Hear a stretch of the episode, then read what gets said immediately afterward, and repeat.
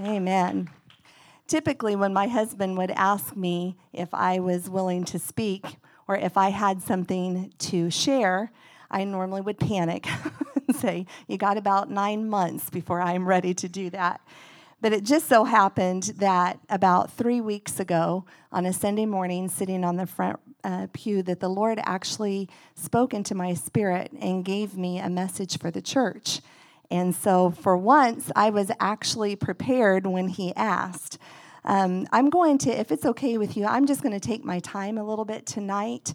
We um, are going to uh, go on a journey, I guess would be the best um, way to put it, but we're going to go back to the beginning of our church. Um, I'm going to take you on a journey of apostolic history.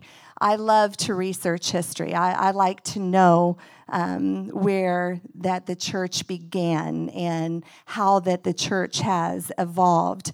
I've been doing a lot of reading and a lot of studying, um, trying to understand what um, apostolic revival, what it actually truly is, where it began, and how that it has um, evolved. What many of you may not realize is that the city of Frankfort um, was the first established apostolic Caucasian church um, in the oneness movement. Uh, in 1912, I believe it was, G.T. Haywood came to the revelation of the oneness of Jesus Christ.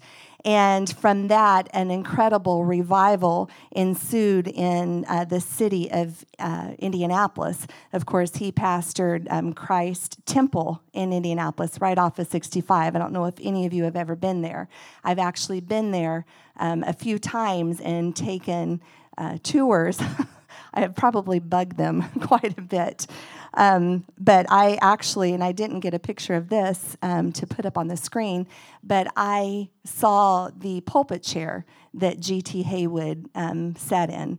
And so to me, that was a, a very cool piece of history. Um, but from there, a great revival began in the oneness movement that was a multicultural revival. And I've put a picture out here. I don't know how many of you have stopped by my husband's office and have seen this picture, but that is actually a picture that was circulated through my family. Um, and I'm not real sure, maybe Aunt Lois could help me a little bit on recalling um, where that it came from. But my grandfather was given that picture by a cousin.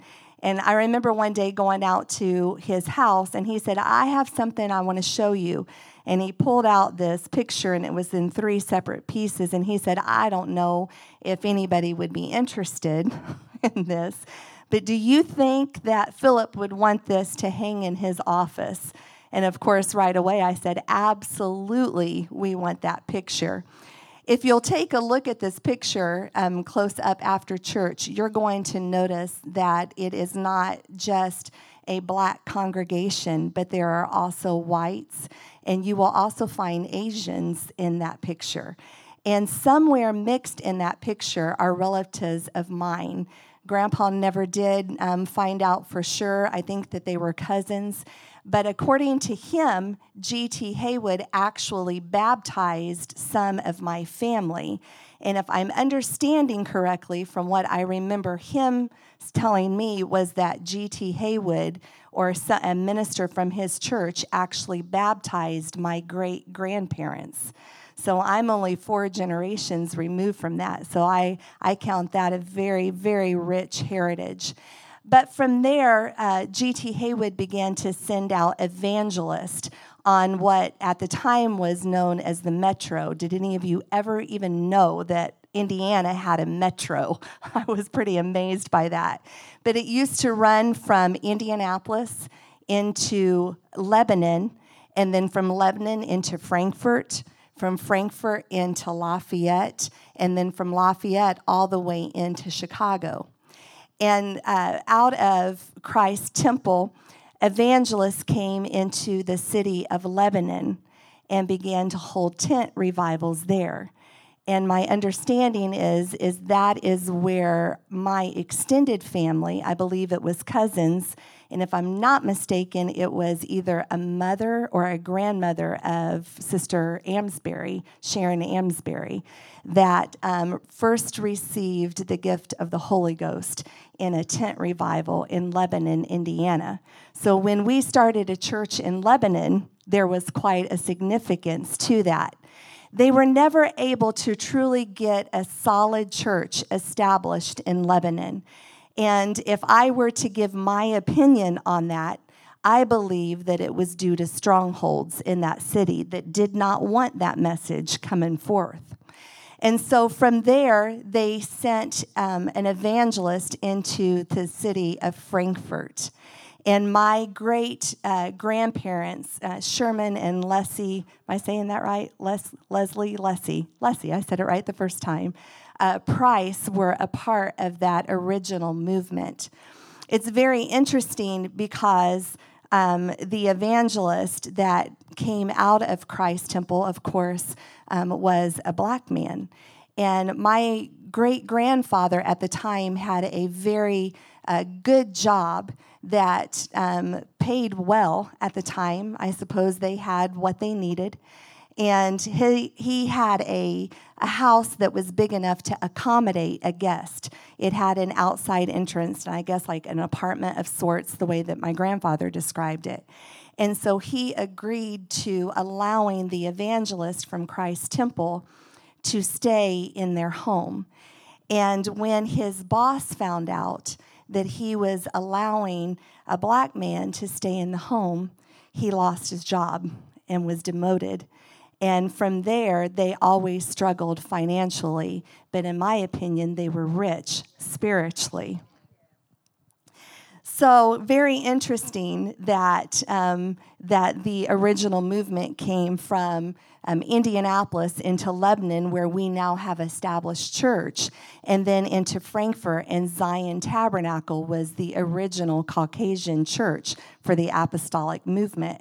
And I don't know about you, but I'm pretty thankful for that because we obviously are a result of that. And I would have to say that God's been very good to all of us. For our 25th wedding anniversary, my husband and I um, decided that we were going to take a trip.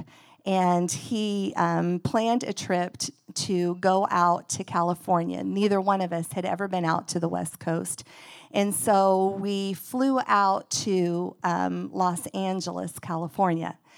And it was very difficult for my husband because me, I'm just like, oh, hey, let's go, let's have a party. We're gonna, I don't have to have a plan. We can just, you know, do whatever. And so, but for my husband, of course, he has a color coded calendar and he is used to structure. But he bent backwards and did not have a plan except he had a rental car lined out and that was it. And so he asked me, he said, What are uh, some of the things that, that you want to do? And there was only one thing uh, in particular. I wanted to see um, of course, Hollywood. Who doesn't want to see Hollywood? There really wasn't anything there that I suppose totally grabbed my attention. But the main thing I wanted to see was I wanted to go to Azusa Street. And Nick, if you can put up that first picture for me, that is my picture. It was very interesting because I was expecting almost a shrine type, or at least if I had, you know, my way, I would have had something built there that um, that would have represented the epicenter of the Pentecostal movement. But when we searched and we searched and we searched, trying to figure out where is this Azusa Street, where is this mission, where, you know, all of these things that we've heard in the stories that we heard. And I was so surprised to discover that that was all that was left of Azusa Street. Can you go to the next picture? And so I took a lot of of pictures of a street sign that said um, Azusa Street. There was right on the corner of um, of that area was a mission, and if you could put that up, that very front corner to the right was for sale. And you like to have lost me because I wanted to buy that mission. I was ready to go and to revive Azusa Street. Um, it was just the coolest experience because for me, the rich history of understanding exactly where we came from and where that our movement um, began in America was just so incredible to me. Um, it was also very interesting to me to realize that for this to have been the epicenter of where um, the apostolic or the Pentecostal movement began, that only three miles, I believe it is, yes, or no, I'm sorry, 0.4 miles, three minutes away, you see Azusa Street up at the top, uh, the top side of the picture, and at that bottom point is Skid Row. Anybody ever heard of Skid Row? We accidentally drove through there because we got lost. It was quite interesting, actually. But it was amazing to me that um, where that epicenter actually was, that that kind of corrupt evil had really taken hold of that area. Um, that speaks to me of how that the enemy really would like to stop revival and like to stop the spread of the apostolic message. And so tonight, I am going to be speaking to you um, from this subject, and that subject is wildfire. Everybody say it with me wildfire. I'm going to take my text from Acts, the second chapter, and it's going to be a lengthy reading, um, starting at verse 1. And when the day of Pentecost was fully come, they were all with one accord in one place. And suddenly there came a sound from heaven as of a rushing mighty wind, and it filled all the house where they were sitting. And there appeared unto them cloven tongues like as of fire, and it sat upon each of them. And they were all filled with the Holy Ghost and began to speak with other tongues as the Spirit gave them utterance. And there were dwelling at Jerusalem Jews, devout men of every nation under heaven. Now, when this was noised abroad, the multitude came together and were confounded, because that every man heard them speak in his own language. And they were all amazed and marveled, saying one to another, Behold, are not all of these which speak Galileans? And how hear we every man in our own tongue wherein we were born? Dropping down to verse 12. And they were all amazed and were in doubt, saying one to another, What meaneth this? Others mocking said, These men are full of new wine. But Peter, standing up with the eleven, lifted up his voice and said unto them, Ye men of Judea, and all that dwell at Jerusalem, be this known unto you, and hearken to my words. For these are not drunken, as ye suppose, seeing that it is but the third hour of the day. But this is that which was spoken by the prophet Joel. And it shall come to pass in the last day, saith God, I will pour out of my spirit upon all flesh, and your sons and your daughters shall prophesy, and your young men shall see visions, and your old men shall dream dreams. And on my servants and on my handmaidens I will pour out in those days of my spirit, and they shall prophesy. And I will show wonders in heaven above and signs in the earth beneath blood and fire and vapor of smoke. The sun shall be turned into darkness and the moon into blood before the great and notable day of the Lord come. And it shall come to pass that whosoever shall call on the name of the Lord shall be saved. Dropping down to verse 37, and why don't you read it with me? Now, when they heard this, they were pricked in their heart and said unto Peter and to the rest of the apostles, Men and brethren, what shall we do? Then Peter said unto them, Repent and be baptized, every one of you, in the name of Jesus Christ for the remission of sins, and ye shall receive the gift of the Holy Ghost. For the promise is unto you and to your children and to all that are far off, even as many as the Lord our God shall call. And with many other words did he testify and exhort, saying, Save yourself from this untoward generation. Then they that gladly received his word were baptized, and the same day they were added unto the church. 3,000 souls.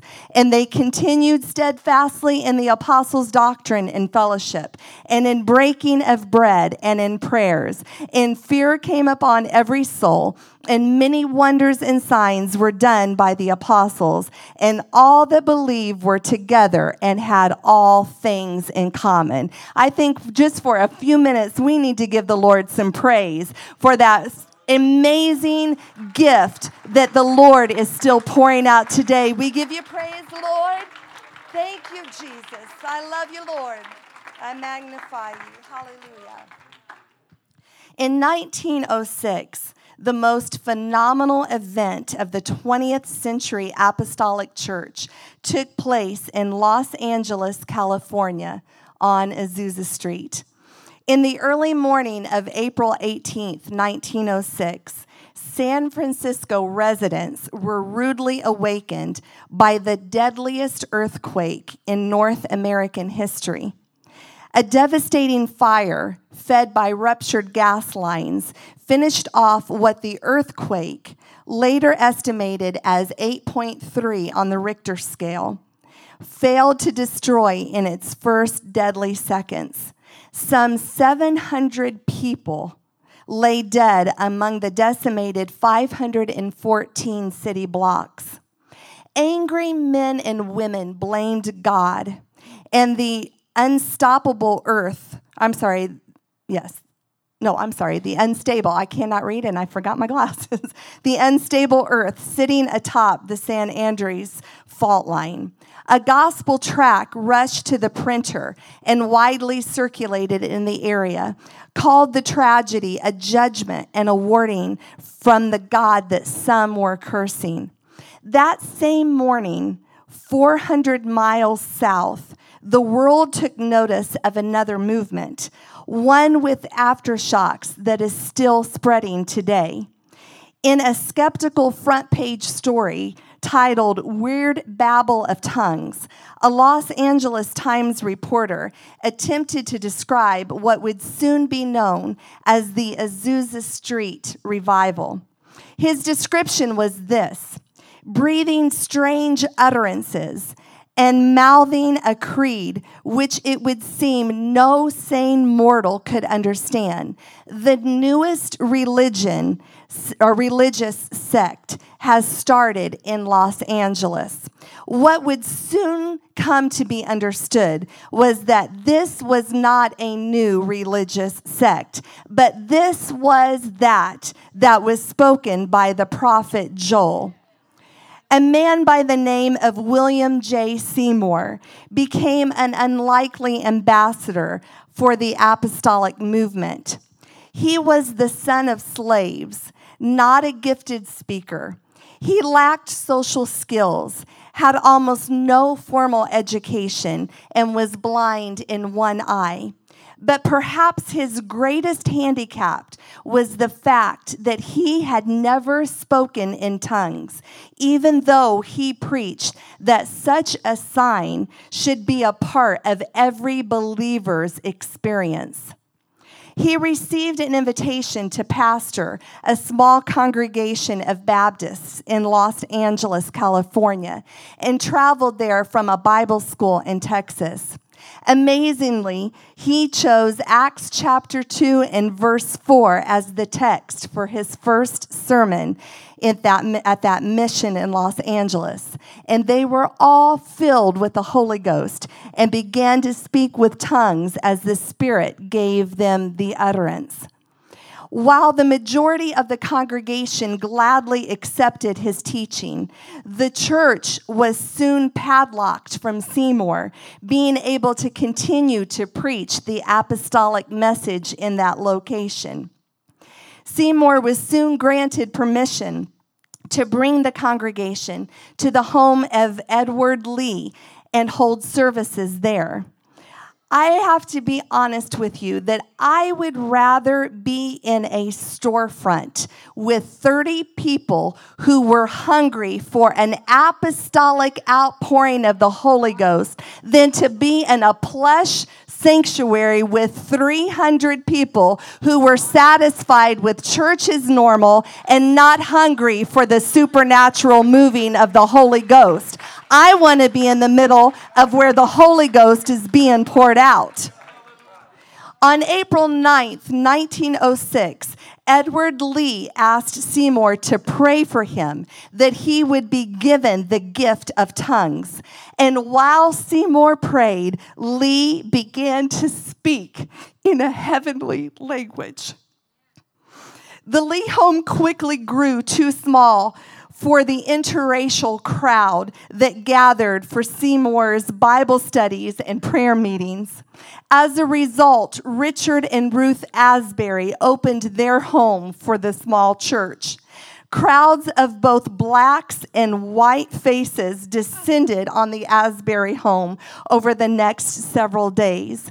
On April the 12th, 1906, the first Caucasian man spoke in tongues in America.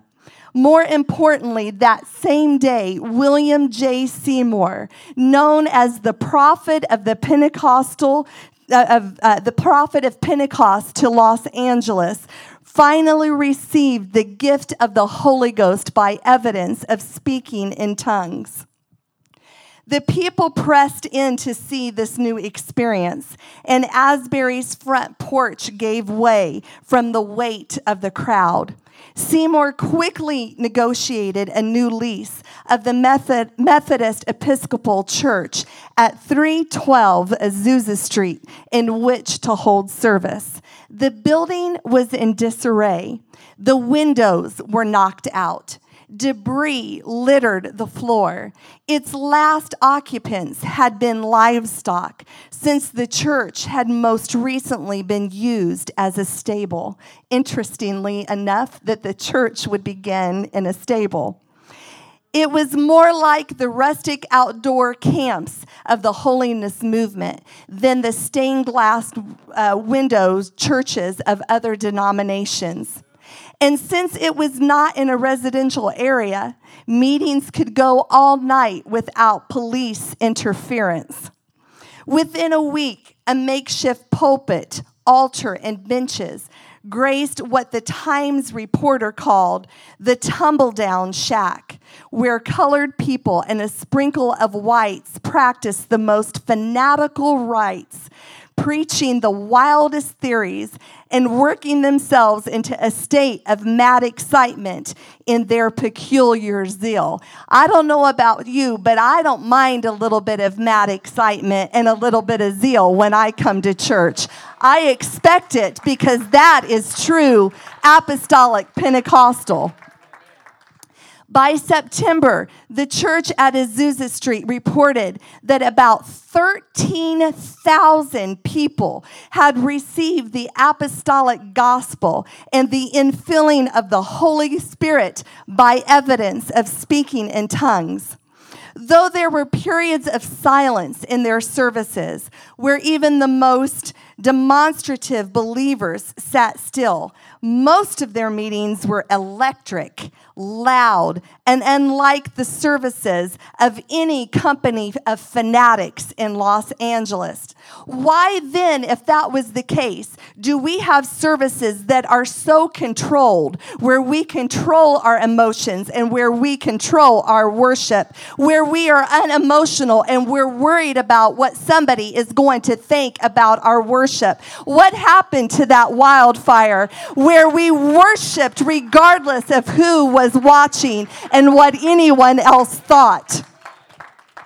The meetings began at 10 a.m. and continued for at least 12 hours, often lasting until 2 or 3 the following morning. And many times, my husband feels pressure to get his message over in a 30 minute span and apologizes when he goes 40 and 50 minutes. Something is severely wrong in the apostolic church when that is the case.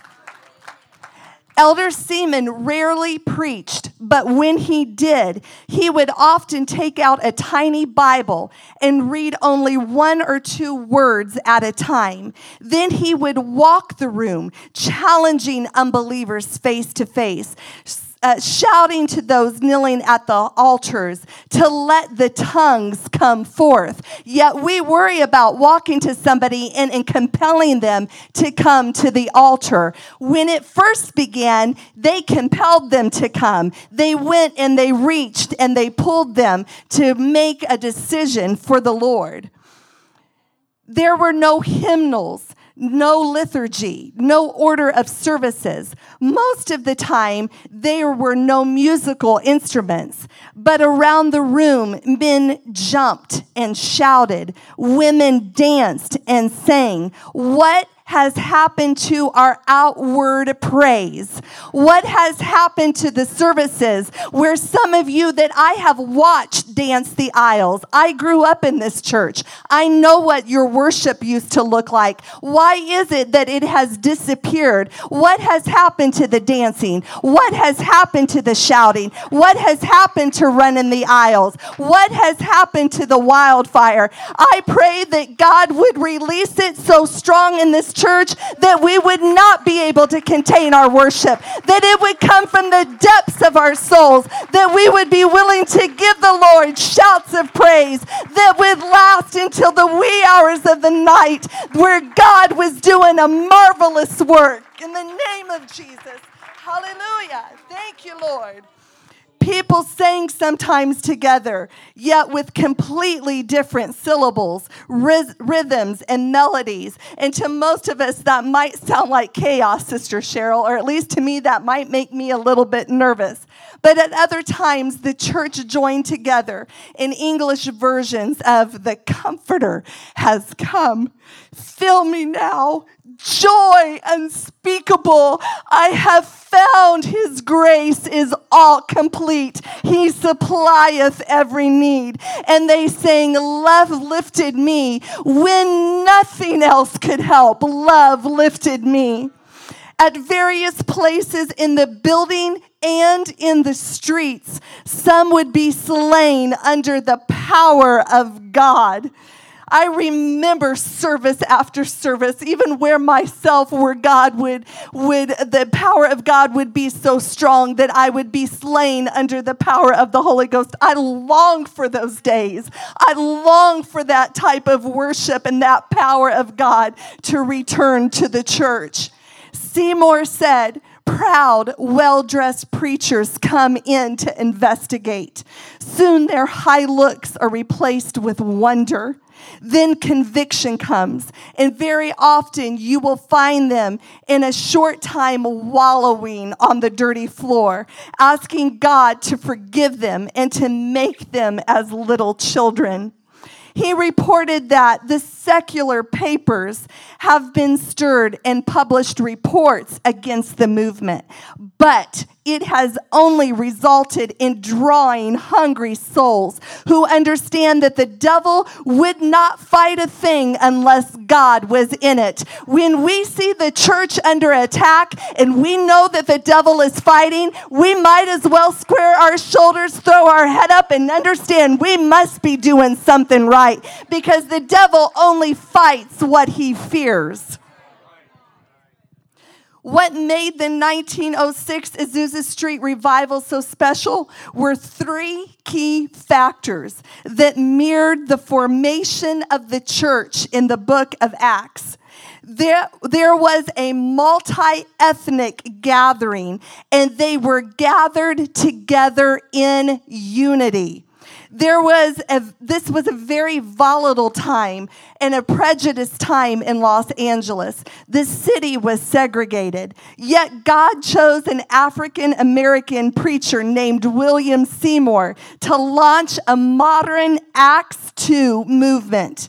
There were blacks, there were whites, there were Asians, there were Hispanics, and European immigrants. Among the believers were the rich and the poor. Some were educated, some had no formal education, yet they prayed together in unity, they worshiped together in unity, they dwelled together in unity, and there was no distinction. God forbid that there ever be a distinction in the church because God does not see color, God sees his people.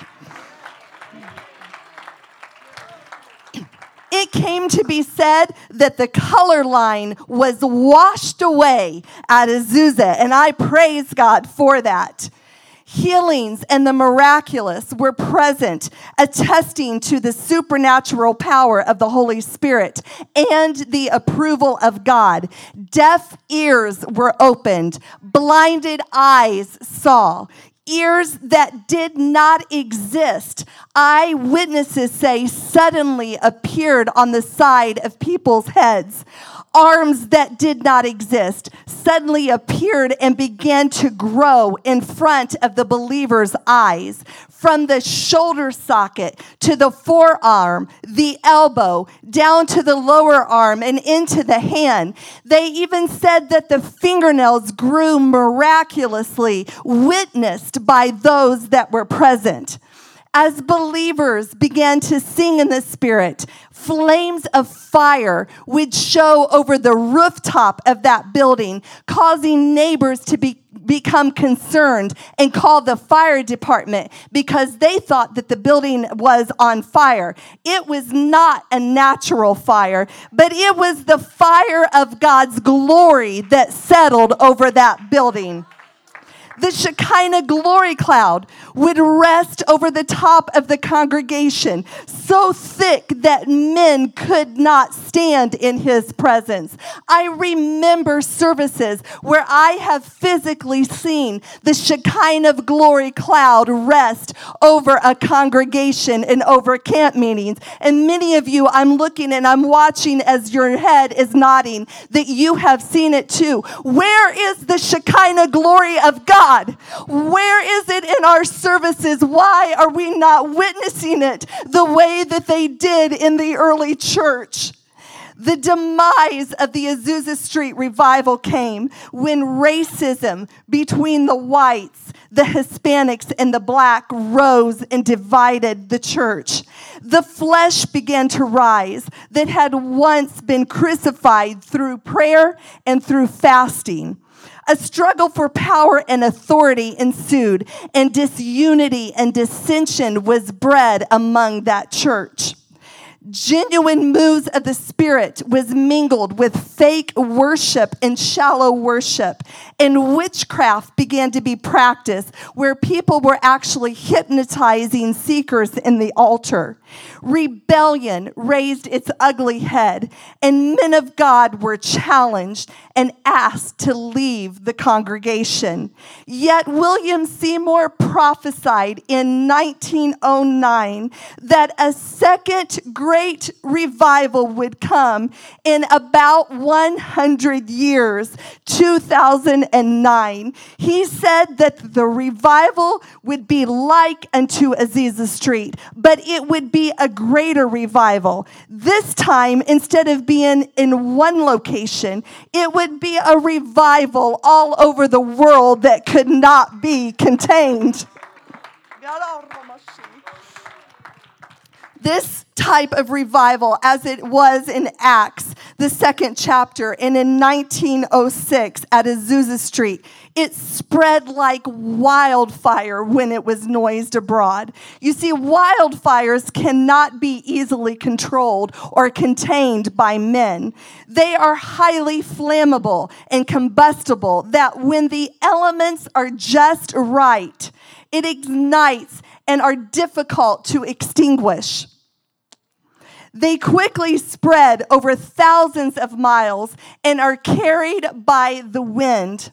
Some believe that this type of wildfire is destructive. It was out of control, out of order, and undignified. This is an age old spirit that has been at work for thousands of years. The Bible says that David, when they were bringing the ark, which represented the presence of God, back to Jerusalem, it said that he danced with all of his might so mightily that he even shook off his garment. But his wife was watching from a window, and she did not feel that his behavior was becoming of a king it was undignified in her eyes. And the scripture said that she mocked David for his worship and she resented him for it. And as a result, she was rendered barren and unfruitful. If your worship is being mocked or hindered, or if you are being intimidated or influenced to withhold your worship, change the pew that you are sitting in if you need to, remove the influences, ask the Lord to reveal the spirit that is working through them to steal your worship and get it out of your life. But let that worship come forth with boldness, the way that David danced before the Lord unashamed, understanding that it was God Almighty that he worshiped. Others tried to stop it. They wanted it contained. They worked against it, and the men and the women who were conduits for it. It's easy to stand against what one is not bought into, what one has not given their blood, their sweat, and their tears for. It's easy to call unnecessary and unwanted what one does not desire or does not understand. But in the face of adversity and in the face of those who did not want the church to flourish, 120 were filled with the Holy Ghost in an upper room. Then 3,000 were added to the church as it was noised abroad. And then 5,000 were added to the church as it was noised abroad. And as many as the Lord calls and are added to the church even yet today in the face of adversity because the Lord will have a church and the gates of hell will not prevail against it. We've been praying, we've been sowing, and now we're crying, Heaven, send the rain. There will be a great harvest in the city of Frankfort there will be a great harvest in the city of Lebanon. There will be a harvest, Brother Sanchez, in the city of Lafayette. There will be a great harvest in this region. CLC will have a global impact on the revival and the harvest that God has in these last days.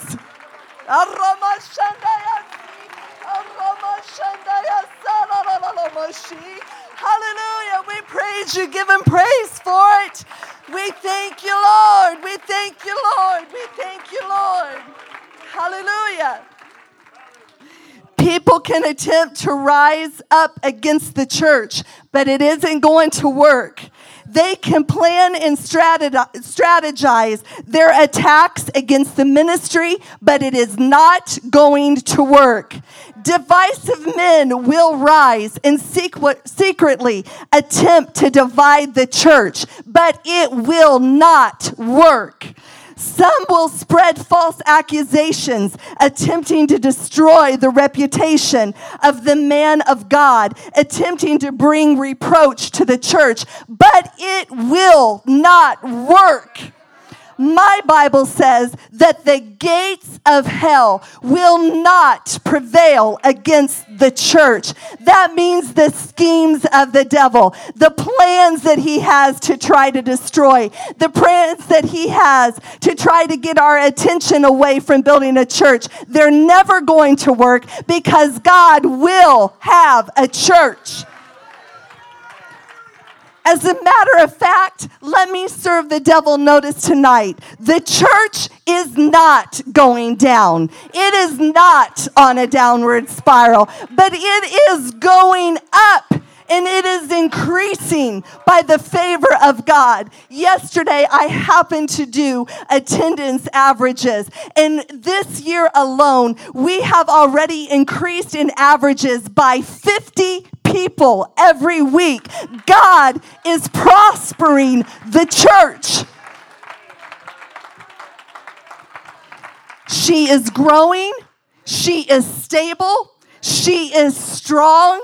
The word of God will be preached behind this pulpit by our pastor and our assistant pastor and every minister that stands behind this pulpit without fear or favor of men. They will not alter the word of God. They will not preach to us false doctrine, but they will preach to us what saith the word of God. This church will always be held accountable according to the Word of God. Not what we want, not what pleases us, not what we would prefer not to have. But if the Word of God says it, this church is always going to stand on the Word of God.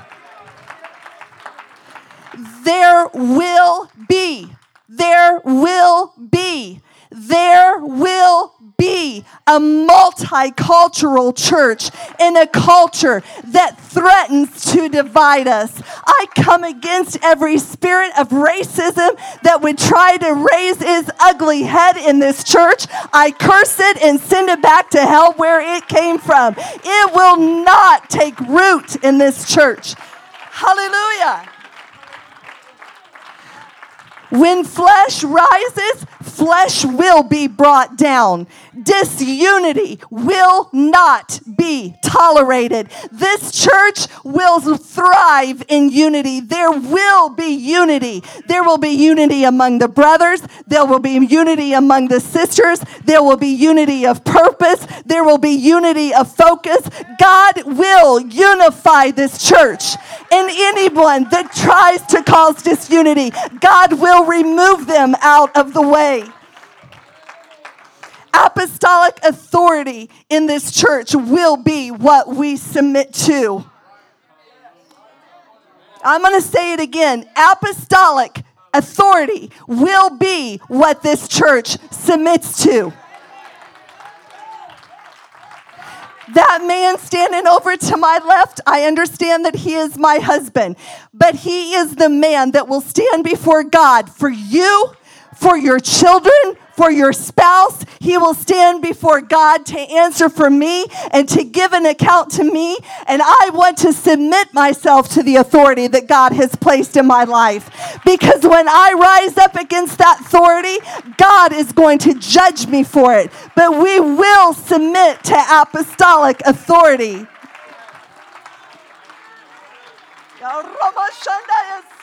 Hallelujah.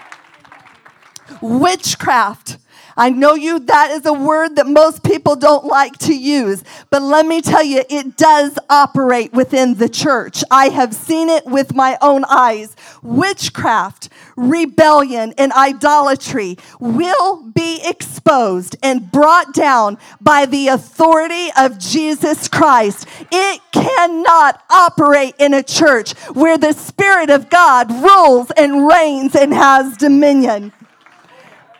This church will be a house of prayer, not a house of gossip.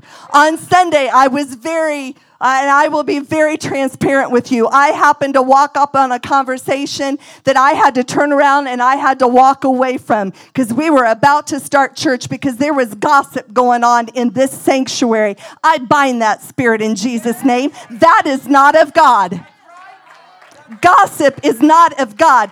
This is to be a house of prayer, not a house of gossip. We want the operations of the gifts of the Spirit working in our midst, and we don't want them squelched. If the Lord wants to speak through tongues and interpretation, then let him have the authority to do so. If he wants to speak with, through healings and the miraculous, we will allow him to do so. It will never be squelched in this church. I want it to operate. I desire for the gifts of the Spirit to operate in the church church. False prophets in our city and region will come to investigate, and they already have, only to be met with the power of the Holy Ghost that is undeniable in this church because the power of the Holy Ghost is in this place. And we ought to give God praise for that, that He allows His Spirit to dwell among us. We worship you, Lord. Hallelujah. Hallelujah. Hallelujah. Hallelujah. Our building may be in disarray. The ceiling may leak. There may be potholes that if you drive a small vehicle, you're going to lose it in the parking lot. Our building out on State Road 28 may not be complete. We may not have the finances that we need at this moment, but we will build a church and God will provide for that building because the gates of hell will not prevail against the church. And God is going to have a church, and I want to be a part of that church. Hallelujah. Hallelujah. Hallelujah. We're hungry. We're thirsting for you, Lord. We want you. We desire to you, and we are asking you to send the rain on this congregation. It has been 111 years since the Azusa Street revival and since Seymour prophesied that in some 100 years that there would be another revival like Azusa Street, but that it would be more powerful than what Azusa Street is. I declare in the name of Jesus a revival unprecedented that would start today in Christian Life Church that would be far reaching, that would be greater than anything we ever dare to dream.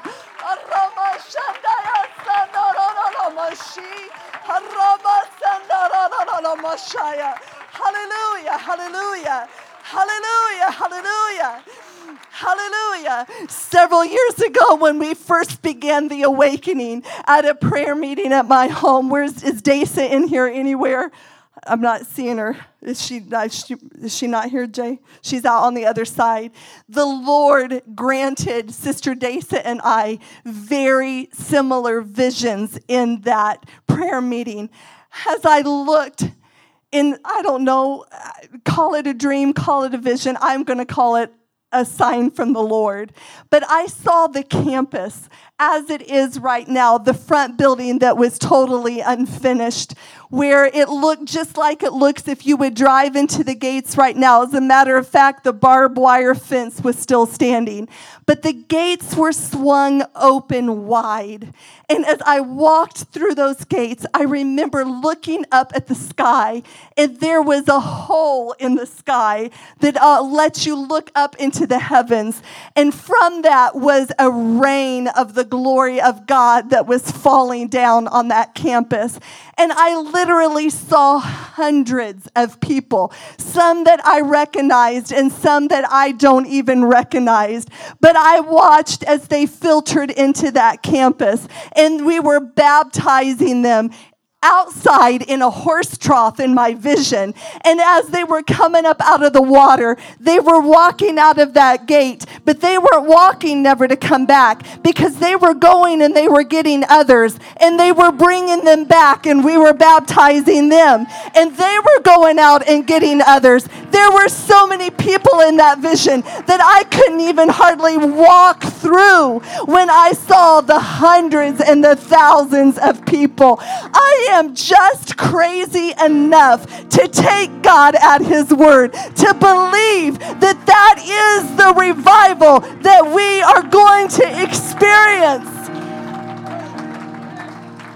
Why not? Why, why is that too pie in the sky? This county has 34,000 people. Clinton County alone has 34,000 people. Why is 300 our biggest goal that we dare to dream? What about 500? What about 800? What about multiple campuses? What about thousands of people receiving the gift of the Holy Ghost?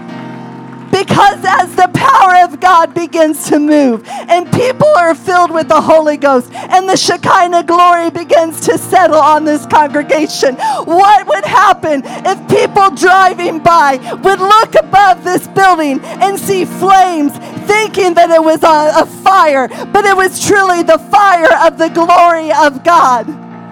What would happen as in early revivals, as people would drive by, they would be so compelled. They would say, I don't even know what is causing me to stop. But they would drive up and they would stop and get out of their cars. And the, the people would say that as they walked in the back doors, that they would be slain in the spirit and begin to speak in tongues. That's the kind of revival that I want to be a part of. Oh, Jesus, Jesus, Jesus, Jesus, Jesus, Jesus, Jesus. I declare all these things to come to pass because the Word of God says that whatever we bind on earth is bound in heaven. But whatever we loose on earth, it is done in heaven. And tonight, I loose an Azusa Street revival. I loose a revival unprecedented. Hallelujah,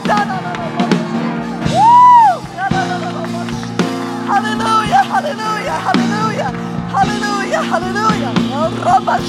If your desire is to be a part of a revival like that, I challenge you right now to do whatever you feel like doing, whatever the Lord moves on you to do. Get out in the aisle, commit to the Lord. I am going to be a part of that revival. We've been praying, we've been sowing.